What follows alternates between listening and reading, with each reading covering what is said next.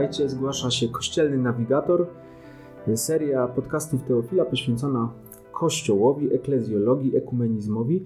A dzisiaj w studiu Teofila bardzo zaszczytny gość. Cieszymy się bardzo, że jest z nami ojciec doktor Paweł Klimczak, który jest naszym podwójnym szefem, bo nie tylko jest dyrektorem naszego kolegium, ale także y, szefem wydawnictwa, które, y, które jest wydawcą Teofila. Szczęść Boże, ojcze, witam. Szczęść Boże, witam serdecznie. No ojcze, czas najwyższy sięgnąć w tych naszych rozważaniach teologicznych, w tym pływaniu z nawigacją kościelną po, po, po rozległych wodach eklezjologii do, do tradycji intelektualnej naszego zakonu, do Tomasza Zakwinu. Wiele koncepcji, wiele pomysłów eklezjologicznych już omówiliśmy. Czas był już sięgnąć po Tomasza. No ale ku wielkiemu swojemu zdziwieniu yy, przeczytałem, że na samym początku yy, artykułu ojca yy, poświęconemu eklezjologii Tomasza Akwinu, że Tomasz nie napisał żadnego dzieła De Ecclesia. Czy Tomasz nie interesował się Kościołem?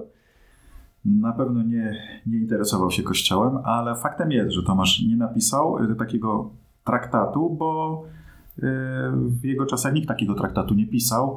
Pierwszy traktat, można powiedzieć, właśnie De Ecclesia powstaje y, kilkadziesiąt lat po śmierci Tomasza, na początku XIV y, wieku. Y, to i tak są te pierwsze traktaty, bardziej powstają w takim kontekście kanonicznym rozróżnienia władzy świeckiej od władzy kościelnej niż właściwie nazwane traktaty teologiczne o Kościele, które będą później powstawały. Dlaczego u Tomasza nie ma traktatu o Kościele i w ogóle dlaczego wcześniej, można powiedzieć, nie mamy tekstów e, o Kościele, o tej rzeczywistości, która e, dla wielu ludzi, nawet wierzących ludzi, właśnie wydaje się być jedną z pierwszych rzeczywistości wiary, prawda? Jesteśmy w Kościele, o tym Kościele e, ciągle mówimy. Świat, kiedy mówi o chrześcijanach, częściej będzie używał słowa Kościół niż właśnie chrześcijaństwo jako takie, czy właśnie chrześcijanie. Ktoś kiedyś powiedział, że ale oczywiście nie jest to do końca prawdziwe, ale jakaś prawda w tym kryje się w tym powiedzeniu, że właśnie Kościół y, kiedy zaczyna o sobie mówić, kiedy się sobą zajmuje, to nie najlepiej świadczy o Kościele, bo Kościół nie powstał y, po to, by y, siebie promować i zastanawiać się nad sobą przede wszystkim, tylko Kościół powstaje jako wspólnota, która ma głosić Jezusa Chrystusa, więc może najpierw właśnie może zauważyć, warto zauważyć takie ogólne stwierdzenie, że kiedy o Kościele dużo mówimy, to jest to znak, że coś pewnie niedobrego z Kościołem się dzieje. Choć oczywiście jest też pozytywny wkład i e, refleksji nad tym, czym jest Kościół, czyli wspólnota, w której jesteśmy. Natomiast e, dlaczego u Tomasza nie znajdziemy e, takiego traktatu? jest to pytanie, no właśnie, w pierwszej perspektywie historycznej, bo takie traktaty wtedy jeszcze nie powstawały. Nikt sobie tak e, tego pytania nie stawiał oddzieleniu od innych tajemnic wiary. Natomiast mówiąc pozytywnie, e, u Tomasza prawie w każdym miejscu można jego teologii dopatrzyć się elementów e, eklezjologicznych, mówiących o Kościele. Może jest to nieco przesada, ale to chyba i Kongar powiedział, że wszędzie tam w teologii Tomasza, gdzie jest mowa o powrocie człowieka do Boga, w jaki sposób człowiek do Boga się zbliża, no, czy wraca do Boga w tym obrazie y, bliskim Ojcom i Tomaszowi samemu. Wyszliśmy od Boga i do Boga zmierzamy, stworzeni przez Niego ku Niemu idziemy. Więc tam wszędzie, gdzie będzie mowa o, o środkach, y, poprzez jakie człowiek wraca do Boga, o całej rzeczywistości też spotkania i powrotu do Boga, jak to się dokonuje, w konsekwencji także y, tworzenia wspólnoty ludzi, którzy razem do Boga wracają, tam jest mowa o Kościele. Stąd jeśli chcemy y, właśnie dzisiaj wskazać y, ważne elementy eklezjologii Tomasza, to no, nie wystarczy otworzyć sumy teologii, y, gdzie byśmy doszukali się jakiegoś artykułu czy kwestii. Takich kwestii o Kościele nie znajdziemy wprost, natomiast w wielu miejscach znajdziemy no, tą naukę o Kościele rozrzuconą po prostu w różnych miejscach teologii Tomasza i trzeba trochę może wysiłku, który zresztą już do tej pory wielcy teologowie nieraz e, o ten wysiłek się pokusili, e, by właśnie tą eklezjologię Tomasza przedstawić, zrozumieć, e, sformułować. No to, to bardzo piękne zdanie o tym, że każda tęsknota człowieka, każdy zwrot człowieka ku Bogu, każdy powrót człowieka y, ku Bogu jest u Tomasza przypojony taką dyskretną myślą mhm. teologiczną, myślą eklezjologiczną. Mhm. No i to chyba pokazuje nam też ten właściwy porządek myślenia o Kościele, ten, tak, jak, tak jak ojciec mhm. powiedział, ten, w którym ta refleksja jednak jest niejako drugorzędna i służebna względem, względem no, założyciela i głowy Kościoła. Natomiast y, piękne jest to Tomaszowe zdanie o tym, że każdy motyw powrotu człowieka do Boga wyraża w jakiś sposób myśl eklezjologiczną. I to też bardzo porządkuje mm, ten sposób myślenia o Kościele, w którym ta mm, refleksja eklezjologiczna jest bardzo dyskretna, skryta za postacią Jezusa Chrystusa. Ale przechodząc teraz właśnie do Jego postaci, do, do, do, do osoby Jezusa Chrystusa i do Ducha Świętego, no, dochodzimy do trudnej kwestii, nieco tajemniczej, mianowicie kwestii posłania osób boskich, bo, bo, bo na niej właśnie, na doktrynie posłań osób boskich zasadza się eklezjologia, sposób myślenia o Kościele Tomasza. O co chodzi w posłaniu osób boskich? Brzmi to bardzo enigmatycznie, jakoś tak y, mistycznie, ale Tomasz zapewne bardzo precyzyjnie wyjaśnia, wyjaśnia te pojęcia. Może nie jest to aż tak bardzo tajemnicze, jakby nam się wydawało. Oczywiście y, y, nie jesteśmy przyzwyczajeni do y, sformułowań, być może nie jesteśmy przyzwyczajeni, oswojeni ze sformułowaniami świętego Tomasza. One są obecne w teologii, ale raczej dyskretnie. Dzisiaj niezbyt wielu teologów sięga po, czy może systematycznie sięga po myśl Tomasza. Pozostaje ciągle ważnym punktem odniesienia, ale, ale jednym spośród wielu. Kiedy tutaj wspomnieliśmy już o posłaniach w kontekście e, początków Kościoła, posłania osób boskich, to może trzeba zrobić jeszcze krok do tyłu i powiedzieć, że dla Tomasza nie jest tym zupełnie oryginalny, bo zresztą święty Tomasz to jest ostatnia rzecz, jaka, jaką by chciał święty Tomasz być oryginalnym teologiem. Y, on chce być y, teologiem katolickim, to znaczy teologiem, który wyraża tradycyjną wiarę Kościoła. Tradycyjną w tym sensie wiarę, która jest oparta na nauczaniu apostołów i wielkiej tradycji. I to w tradycji Kościoła znajdziemy pewne elementy tej doktryny, choćby posłań, ale jeszcze głębiej już, czy precyzyjnie mówiąc w kontekście początków Kościoła, znajdziemy, zwłaszcza u ojców greckich, te fundamentalne sformułowania, które mówią, że początkiem Kościoła jest Trójca. Ale z tym chrześcijańskim rozumieniem, o którym my czasami zapominamy, Bóg, który jest Trójcą, Bóg jedyny, ale który jest e, w Trójcy, Ojciec, Syn i Duch Święty. Tak jak On, jak Trójca osób stoi u początku całej rzeczywistości, tak e, kiedy mówimy o Kościele, Tomasz właśnie nie będzie się nawet zatrzymywał, można powiedzieć, e, tak byśmy powiedzieli dosyć spontanicznie, e, że tak powiem, e, jako chrześcijanie, szukali początków Kościoła w ziemskiej misji Jezusa, w jego posłaniu ducha, co jest oczywiste i co jest prawdziwe. Tomasz, inspirując się teologami, którzy go poprzedzili, ojcami, wieloma ojcami greckimi, będzie mówił, że tym początkiem jest zamysł Trójcy, E, i tajemnica e, Trójcy sama w sobie, a więc tajemnica e, trzech osób, jądro tej tajemnicy szukamy jak ją wyrazić. Tomasz wyrazi właśnie w doktrynie czy w nauce o pochodzeniach osób i później o ich posłaniach. Posłania osób boskich, te posłania dotyczą Syna i Ducha, to jest e, posłania, można także powiedzieć o misji. Mamy tutaj słowo e, procesjo albo mamy słowo misjo. Procesjo będzie dotyczyło ich pochodzenia najpierw w Trójcy, a później misjo w świecie stworzonym.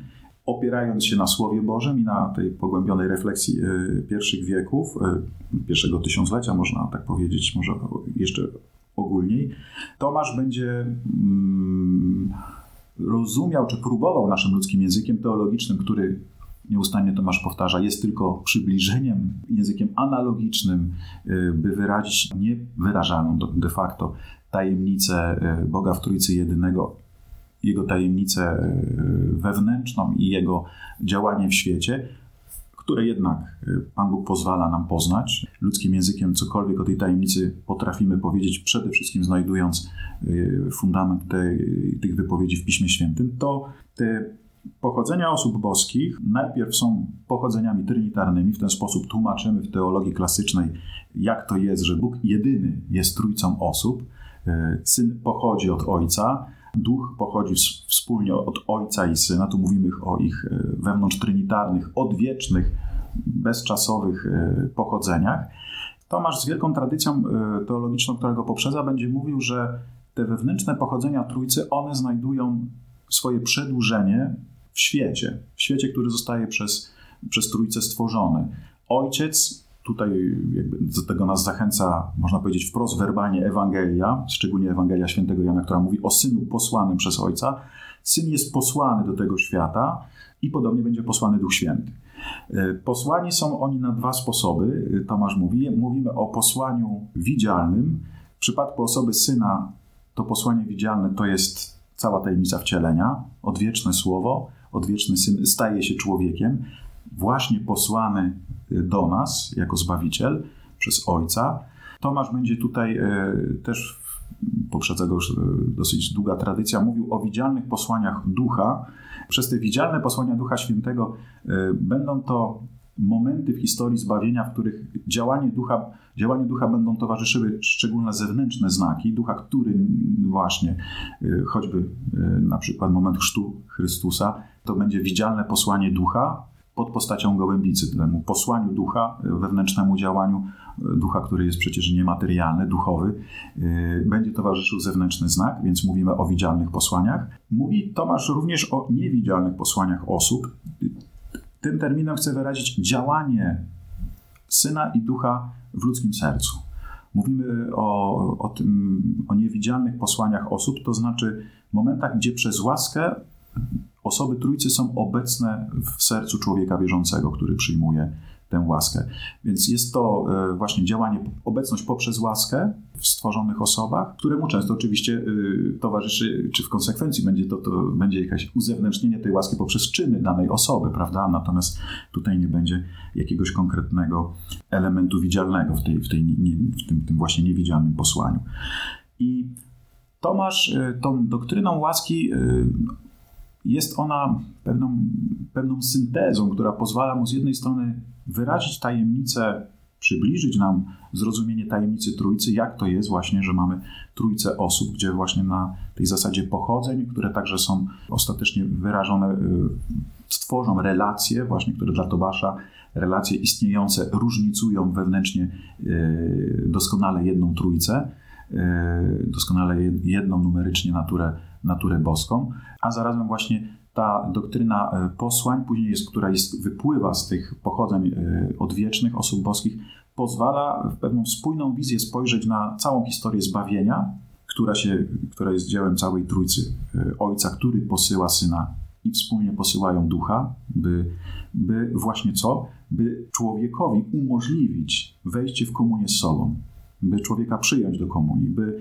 ostatecznie, jak mówiąc językiem właśnie Pisma, zamieszkać w ludzkich sercach tymi słowami właśnie Jezusa, przyjdziemy do Niego i w Nim mieszkanie uczynimy. To znów będzie dla Tomasza ta baza e, biblijna, nowotestamentalna, która mu posłuży do, e, do, do stworzenia tej, tej doktryny, która, która pozwala właśnie e, w jakiś spójny sposób spojrzeć na, no, cał, na całą rzeczywistość i Boga w sobie, i Boga działającego w, w naszym świecie i w nas. I tutaj może w tym wstępie zbliżamy się do, tego, do tej, tego tematu eklezjalnego. Syn i duch posłane są, by, by doprowadzić do wspólnoty z Bogiem, ludzi, którzy poprzez grzech się od Boga oddzielili, a wspólnota z Bogiem, bliskość z Bogiem, dla Tomasza można powiedzieć, to stanowi istotę Kościoła. E, Tomasz ma kilka różnych innych określeń dotyczących Kościoła, ale może najgłębszą tą wyrażającą istotę tego, czym jest Kościół, to jest wspólnota ludzi z Bogiem. Innymi słowy, zamieszkiwanie Boga w ludzkich sercach, a poprzez to zamieszkiwanie także tworzenie wspólnoty wiernych, którzy właśnie są zebrani. Tomasz może często Kościele będzie mówił jako kongregatio e, fidelium, właśnie to brzmi tutaj jeszcze właśnie to, to echo e, greckiej eklezji, kongregatio, zgromadzenie tych, którzy uwierzyli, to znaczy w których sercach obecny jest Bóg, a doktryna o posłaniach w pewien sposób konceptualny pozwala tą, tą obecność osób e, jakoś właśnie zrozumieć i powiązać z całością Bożego planu zbawienia.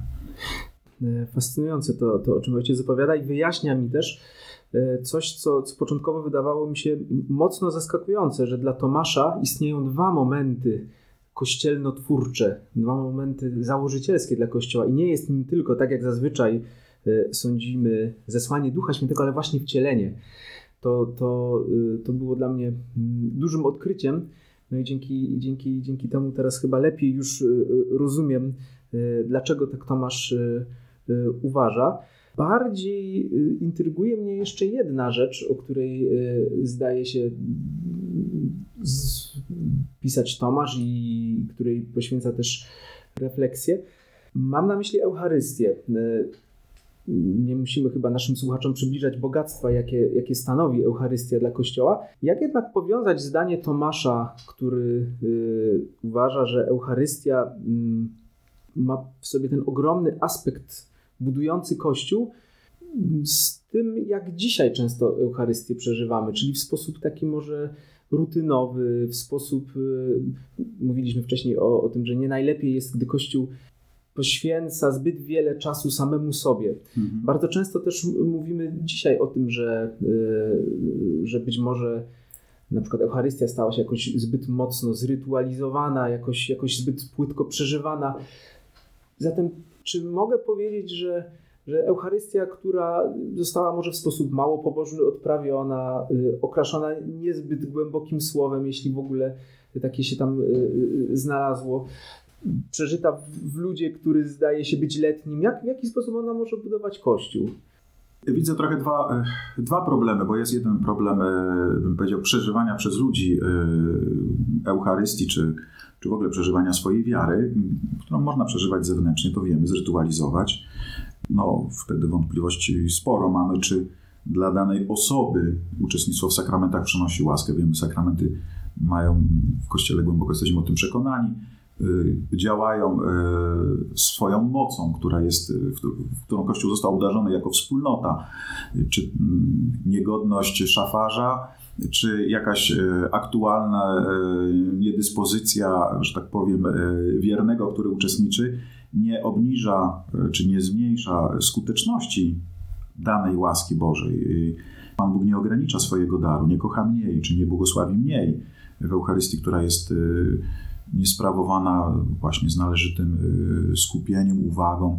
Natomiast oczywiście owoce w życiu konkretnej osoby no, zależą od jej dyspozycji, bo sakramenty nie są też e, magicznymi rytuałami, które właśnie powtarzane tylko poprawnie co do formy miałyby coś w nas zmieniać. Więc, więc tak, jeśli Eucharystia będzie przeżywana jako coś nieistotnego dla konkretnej osoby, czy, czy też właśnie szafarza w tym momencie, czy przewodniczącego tej Eucharystii, to dla nich osobiście ona będzie e, mało owocna, natomiast e, nie zmniejsza to jej, jej wagi. I kiedy Tomasz mówi o tym, że e, Eucharystia jest tym wyjątkowym sakramentem, bo wszystkie zresztą sakramenty budują Kościół, a Eucharystia w wyjątkowy sposób, to on oczywiście no, mówi w sposób, chce tą tajemnicę w sposób obiektywny wyrazić i przedstawić.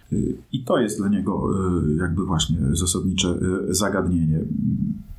W tym, że Eucharystia buduje Kościół, to jest zdanie często powtarzane, zdanie ojców. Kościół jest tam, gdzie jest sprawowana Eucharystia. Kościół jest także właśnie wspólnotą, która tę Eucharystię może sprawować, a zarazem celebrowana Eucharystia wspólnotę y, tworzy, umacnia, pogłębia, ożywia. Tu Tomasz znów jest wyrazicielem większej tradycji, no, jak w wielu wypadkach Wielką zasługą Tomasza, i to chyba sprawia, że do dziś tak często do niego się odnosimy, jest jego wyjątkowa zdolność syntezy, ogromna szerokość spojrzenia i, i, i też no, troska o to, by to wszystko, co do tej pory ważnego według niego i prawdziwego przede wszystkim w tradycji powiedziano, nie zgubić. Stąd on e, właśnie także e, będzie to jakoś przedstawiał w taki bardzo piękny, zharmonizowany, na ile się to da sposób. I w przypadku Eucharystii, która buduje Kościół, e, no, gdyby zapytać prawosławnych, w jaki sposób oni rozumieją Kościół, odpowiedź będzie bardzo często właśnie taka, bardzo podobna do Tomasza, to znaczy, że jesteśmy w jednym nurcie głęboko tradycyjnego myślenia. E, właśnie to Eucharystia buduje, buduje Kościół, to będą mówili ojcowie. Tomasz w takim kluczu, czy w perspektywie łacińskiej, tutaj dużo czerpiąc od świętego Augustyna, E, opierając się na jego zrozumieniu Eucharystii, przedstawi bardzo piękną syntezę, która tłumaczy, w jaki sposób należy spojrzeć na celebrowaną Eucharystię jako właśnie sakrament, wskazując na dwa w klasycznej sakramentologii mówimy elementy Eucharystii, mówimy znak i rzeczywistość, który ten znak e, wyraża, czy łaskę, którą wyraża. Więc Tomasz będzie mówił, że eklezjologia, że Eucharystia jest e, mm, eklezjo, eklezjotwórcza, moglibyśmy powiedzieć takim neologizmem. A ta Eucharystia tworzy Kościół na trzech poziomach, bo, bo mamy trzy poziomy oznaczenia e, Eucharystii. Mówimy, że ona już jest, y, Tomasz mówi, że jest y, eklezjotwórcza ta Eucharystia na poziomie sam, samego sakramentalnego znaku, znaku wina i chleba. Dosyć oczy, oczywiste to jest, bo chleb powstaje z wielu ziaren, kielich, wino, które znajduje się w kielichu, jest owocem wielu, wielu gron, więc już ten sam znak zewnętrzny y, wyraża z wielu coś jednego ten element jednoczący Eucharystii to już się wyraża się w samym znaku. Mamy, znamy ten jeden chleb, znamy tą pieśń kościelną, jeden chleb, co zmienia się w Chrystusa ciało. Tak, tak. Więc to bardzo wyraźnie w tym się wyraża ta prawda o tym już w samym zewnętrznym znaku. Oczywiście, który wybiera Jezus w wieczerniku, może najbardziej właśnie oczywistym też znakiem pokarmu, ale który już kryje sobie tą piękną prawdę, że to jest pokarm, w którym gromadzi się wielu, wiele elementów, by stanowić jedność i ci, którzy spożywają ten chleb i piją to wino, piją z jednego kielicha, y, też mają dążyć do tej jedności, która jest, jest wyrażana w ten sposób. Za Augustynem Tomasz będzie mówił, że drugi poziom y, rozpatrywania tego, czym jest sakrament Eucharystii, y, to jest znak i pierwszy skutek Eucharystii, jak mówimy technicznie. Po łacinie mamy tutaj res i sacramentum. Z jednej strony właśnie mamy sakrament i już rzeczywistość która działa, rzeczywistość łaski. I tą pierwszą rzeczywistością łaski jest oczywiście realna obecność Pana Jezusa, który poprzez przemienienie, łacińskie słowo conversio, jest, jak, powie, jak mówi dojrzała y, sakramentologia, w sposób realny, sakramentalny, obecny w Eucharystii. I spożywanie Eucharystii i sakramentalny a temu zawsze powinno towarzyszyć spożywanie duchowe, które dla Tomasza jest tym pragnieniem przyjęcia Chrystusa do swojego serca i też poddania swojego serca Chrystusowi, to przyjęcie e, Eucharystii prowadzić ma do naszej konwersji, do konwersji, do upodobnienia do Chrystusa. Łączymy się z Chrystusem i Tomasz zaznacza, łączymy się z Chrystusem, który jest naszą głową, e, który jest głową ciała, którym jest Jego Kościół. To już jest e, bardzo wyraźnie kolejny, można powiedzieć, element tej eklezjotwórczości Eucharystii, ale nie ostatni, bo Eucharystia znów w tym łacińskim klasycznym spojrzeniu, w niej dostrzegamy jeszcze jeden element, y, czy jeszcze jeden poziom, można powiedzieć, rzeczywistości udzielonej łaski. Mówimy po łacinie restantum, y, którą już nie jest sama osoba Chrystusa, ale skutki Jego łaski, którym ma być stworzenie wspólnoty. I tu już mamy jakby, można powiedzieć, bardzo jeszcze wyraźniej ten element e, eklezjotwórczy. Dla Tomasza Eucharystię przyjmujemy nie tylko po to, może czasami tak my jeszcze w naszej indywidualistycznej teologii e, duchowości raczej myślimy, żeby się spotkać z Panem Jezusem i być blisko Pana Jezusa, po to oczywiście w pierwszym rzędzie przyjmujemy, ale nierozdzielny jest od tego właśnie skutek, który Tomasz mówi, by spełnił się sens e, Eucharystii, którą Pan nam zostawia, swojej obecności, którą nam Pan zostawia, to jest zbudowanie wspólnoty. Do tego to jest ten drugi, ostateczny cel Eucharystii i w tym sensie jest to no, sakrament, który tworzy, tworzy Kościół. Karmiąc się jednym ciałem Pana, łączymy się z Nim jako głową, łączymy się także e, razem z sobą. Oczywiście przez więzi miłości. Tutaj można w tle wspomnieć właśnie wcześniej na początku wspomnianą przez nas e, naukę o posłaniach osób boskich, bo Chrystus przychodzi do nas w Eucharystii, przychodzi ze swoim duchem, duchem miłości i owocem miłości, czy owocem Ducha Świętego jest pierwszym owocem Ducha, jest właśnie tworzenie wspólnoty, jedności wokół Chrystusa, a Chrystus nas zawsze znów prowadzi do serca Trójcy, czy do początku Trójcy, do Ojca. Więc e, ta doktryna posłań, wyjątkowe miejsce właśnie też, też dobrze to ma, w jakimś sensie tłumaczy miejsce Eucharystii w całym tym procesie e, działania Boga w naszych sercach, czy szerzej mówiąc, także powrotu nas do, do Trójcy, od czego rozpoczęliśmy naszą dzisiejszą rozmowę. Więc w tym znaczeniu Tomasz będzie mówił, Eucharystia buduje Kościół. Inne sakramenty też, oczywiście z chrztem na czele, ale w Eucharystii właśnie nie tylko mamy znak sakramentalny, tym się różni Eucharystia od pozostałych sakramentów, ale mamy realną obecność samego Jezusa Chrystusa, który jest głową Kościoła i który do Kościoła posyła swojego ducha, by ten Kościół y, gromadzić wokół siebie. Eucharystia z całym swym bogactwem y, nie wyczerpuje jeszcze tych sposobów, za pomocą których Bóg buduje swój Kościół. Tomasz powiada o jeszcze jednym sposobie, który wydaje się bardzo dominikański, bardzo bliski każdemu kaznodziejskiemu sercu. Mhm. Mianowicie głoszenie. Głoszenie również buduje Kościół według Tomasza. Tak, tu znów Tomasz jest y, wyrazicielem wielkiej, tradycyjnej doktryny. Kościół buduje się przez sakramenty i przez słowo, i przez doktrynę, głoszenie. Tak jak zresztą budował się, y, można powiedzieć, przez, y, w czasie już ziemskiej misji Pana Jezusa, bo Jezus naucza, a naucza po to, by w ludzkim sercu obudzić wiarę, która jest tą bramą do spotkania się z Bogiem, czyli do komunii z Bogiem, co już można powiedzieć jest w pewnym sensie rzeczywistością eklezjalną, kiedy jesteśmy blisko Boga, gdzie dwaj są zebrani, już mamy Kościół cały, no, cały może nie, ale, ale jakiś dużo wyraźniejszy sposób. E, więc sakramenty, które, jak będzie mówiła tradycja, w pewien sposób przedłużają ziemskie działanie Chrystusa, w których też zawarta jest cała tajemnica zbawienia właśnie. To są sakramenty człowieczeństwa, które swoją moc czerpią z tego, co Chrystus dokonał jako człowiek w szczególny sposób poprzez swoją mękę na krzyżu i później zmartwychwstanie, przez lepiej może dzisiaj mówić e, tajemnicę paschalną, ale tej tajemnicy paschalnej Chrystusa, która w zasadzie właśnie rozciąga się na całe jego życie, można tak powiedzieć, nie, może nie przesadzając, towarzyszy nieustannie głoszenie słowa. Tymi dwoma drogami łaska zostaje nam udzielona poprzez sakramenty przedłużające czy uobecniające żywego i działającego Pana, który działał kiedy był pośród nas poprzez swoje ciało, yy, widzialne ciało, teraz działa, można powiedzieć, poprzez ciało, którym jest Jego Kościół, w tym ciele yy, przez nas wszystkich, jako swoich uczniów, w szczególnych aktach wspólnoty działa poprzez ministrów, jak mówimy, którzy tak jak człowieczeństwo Chrystusa w jakimś sensie, Tomasz tutaj sięga często po kategorię instrumentalności zaczerpniętą z filozofii, właśnie są tym narzędziem, poprzez które Bóg działa. Oczywiście narzędziem, tak jak człowieczeństwo Chrystusa, narzędziem wolnym, świadomym siebie i w posłuszeństwie i zaufaniu oddającym się działaniu Boga poprzez właśnie poprzez nas. Tak jak było w przypadku człowieka Chrystusa, tak jest w przypadku e, wszystkich szafarzy sakramentów. Ale właśnie drugi sposób tej udzielania łaski, nieoddzielny można powiedzieć, to nauczanie. Dlaczego? bo tą łaskę, z którą Pan do nas przychodzi, mamy przyjąć przez wiarę. A wiara z czego się rodzi?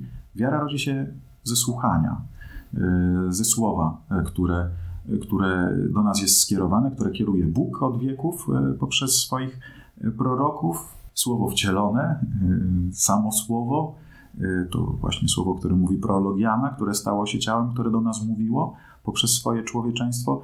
I wreszcie słowo, ciągle to samo słowo, jak wierzymy, które, jeśli jest właśnie w wierności tradycji Kościoła głoszone, jest dziś wyrażane przez, przez e, uczniów Pana Jezusa, przez apostołów i ich następców e, w szczególny sposób, którzy mają wyjątkowy charyzmat głoszenia słowa, czuwają też nad czystością tego słowa, prawowiernością biskupów i ich, i ich e, współpracowników, prezbiterów, diakonów ale dzisiaj coraz bardziej też jesteśmy tego świadomi, co zresztą jak w jakimś sensie wracamy też do tej świadomości, może czasem zapomnianej w ciągu wieków, że cały lud Boży jest ludem apostolskim. Wszyscy na różne sposoby to Słowo Boże mamy głosić i jeśli właśnie jakoś jesteśmy w wierności, to wierzymy, że i przez nas to Słowo Boże jest głoszone. To znaczy, temu Słowu towarzyszy szczególna łaska Chrystusa, bo tu znów się sprawdza ta doktryna o posłaniach osób. Zewnętrznemu słowu, które wypowiada Chrystus w czasie swojej ziemskiej misji, Tomasz mówi, czyli tego widzialnego posłania, towarzyszy zawsze niewidzialne posłanie ducha. Bo Tomasz ma, nawet właśnie powiedzieć, ma Tomasz taką odwagę, by powiedzieć choćby w komentarzu do świętego Jana, do Ewangelii świętego Jana, że gdyby Duch Święty nie był posłany do serc ludzi, to apostołowie by nie uwierzyli słowom Pana Jezusa, że te słowa właśnie w nich trzeba w swojej materialności wypowiedziane, no, Ewangelia jest tutaj oczywista, y, nie zawsze budzą wiarę.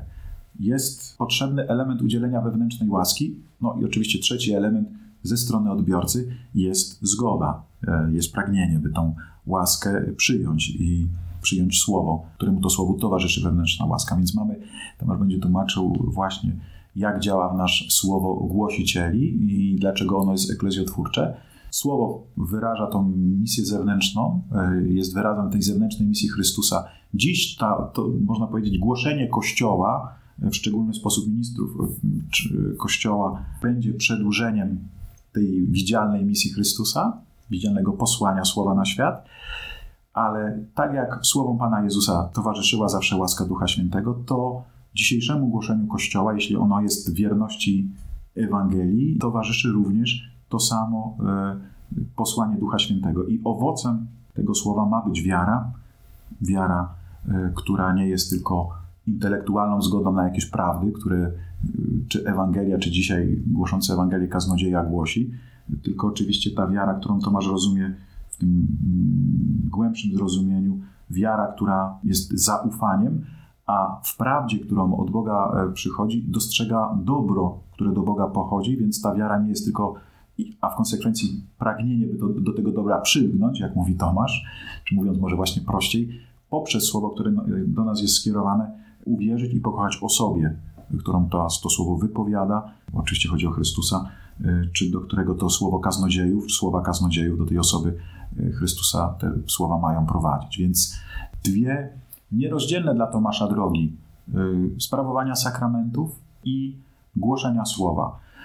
Można by jeszcze może tyle tutaj dodać, że to samo głoszenie słowa, tak jak w przypadku Pana Jezusa, nie ogranicza się, Tomasz mówi, nauczanie Chrystusa, nie ogranicza się do tego słowa tylko werbalnego, tylko dotyczy także aktów życia Jezusa, krótko mówiąc. Tomasz mówi, że wszystkie akta et pasja Christi są dla nas nauką.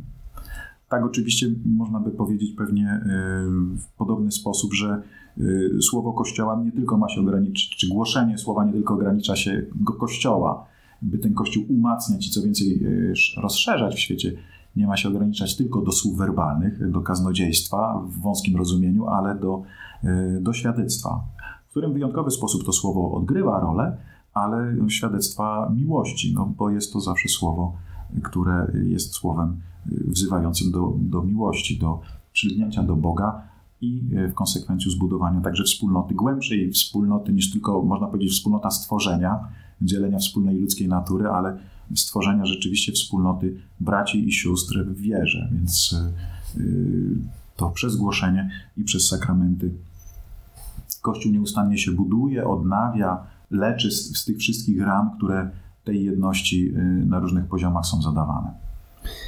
Głoszenie buduje Kościół. Mam nadzieję, że i Wy, drodzy słuchacze, poczuliście się zbudowani w Waszej więzi y, z Kościołem dzięki, dzięki naszej rozmowie, za którą bardzo, bardzo Ojcze dziękuję. Dziękuję bardzo. I myślę, że potrzebna była nam taka rozmowa, w której usłyszelibyśmy na nowo taką podstawową prawdę, że y, głosimy prawdę o Jezusie, głosimy Kościół, Kościół w osobie jego założyciela, tego, kto posyła go do świata, a nie skupiamy się tylko na jego splendorze, a w ostatnim czasie chyba bardziej na, na jego grzechach, że jednak osoba Jezusa Chrystusa powinna zawsze stać w centrum i bardzo, bardzo cieszę się, że, że tak mocno i pięknie i tomaszowo to w naszej rozmowie wybrzmiało. Proszę bardzo, dziękuję. Dziękuję, no i liczę na, na, na, kolejne, na kolejne e, nasze rozmowy w przyszłości. E, I zapraszam do słuchania kolejnych podcastów Teofila w serii Kościelny Nawigator, ale także wszystkich innych naszych e, internetowych, podcastowych odsłonach. Do usłyszenia z Bogiem.